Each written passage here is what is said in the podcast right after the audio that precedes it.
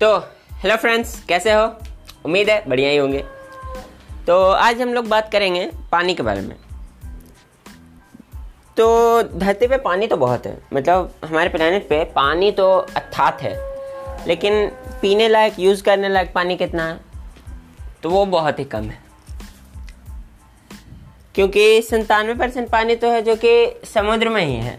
दो परसेंट पानी धरती के अंदर है या बर्फ़ के रूप में यहाँ अंटार्कटिका में है और आइसबर्ग के रूप में, ठीक है? और बर्फ़ के रूप में रूप में और भी जगह है, पहाड़ों ये सब पे। तो पीने लायक पानी कितना बचा? तो पीने लायक जो शुद्ध शुद्ध पानी है, जो क्षारी लवणीय नहीं है मतलब कि सॉल्टी नहीं है, वो सिर्फ़ और सिर्फ़ zero point zero three percent है। बस, इतना ही। इतना ही पानी हम लोग देखते हैं नदी में, तालाब में झरना में फिर हैंडपम्प से जो पानी आता है, अंडरग्राउंड जो पानी है मतलब सब मिला के इतना ही पानी है। तो पानी पे बकवास क्यों कर रहा हूँ? सोच रहे होगे पानी पे बकवास क्यों कर रहा हूँ? ये सब तो आपको भी पता है। लेकिन और पानी पे पोल्यूशन भी होता है वाटर पोल्यूशन भी खूब हो रहा है। तो आज मैं wastage of water wastage of water कैसे रोक सकते हैं, इस पे बात करूँगा कि किस तरह से वेस्टेज ऑफ़ वाटर को रोका जा सकता है।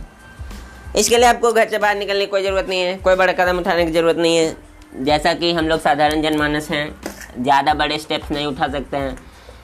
कोई उठा सकता है तो उठा ही रहा होगा, मे बी श्योर उठा रहा होगा। लेकिन हमें ज़्यादा बड़े स्टेप्स नहीं उठाने ऐसा कुछ स्टेप जिसे करके हम लोग पानी बचा सकते हैं वेस्टेज ऑफ़ वाटर को बचा सकते हैं। और पोल्यूशन भी कम कर सकते हैं वाटर पोल्यूशन और इसमें कोई बड़ा खास, कुछ खासा मेहनत भी नहीं लगेगा। कोई बड़ा काम भी नहीं करना है।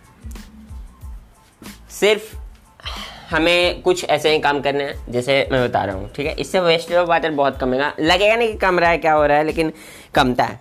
वेस्टेज ऑफ़ वाटर कमेगा, जिसके पास पानी नहीं उसे पानी मिलेगा। देखिए कैसे।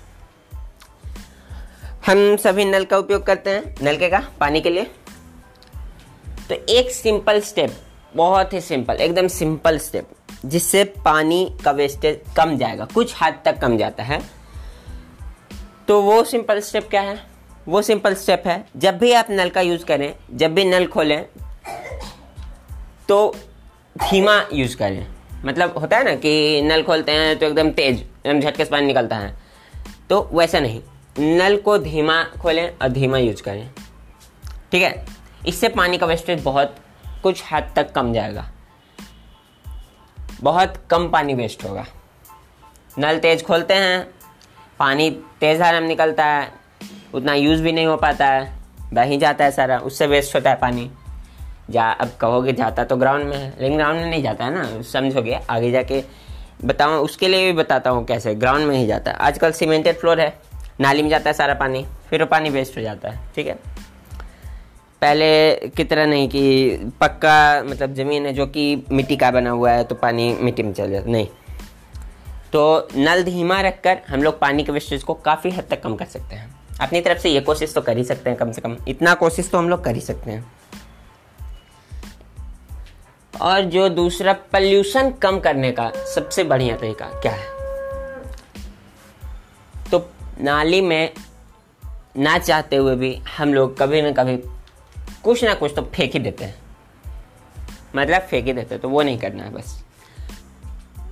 या किसी को नाली में कुछ फेंकते देखो तो उसे भी रोक दो।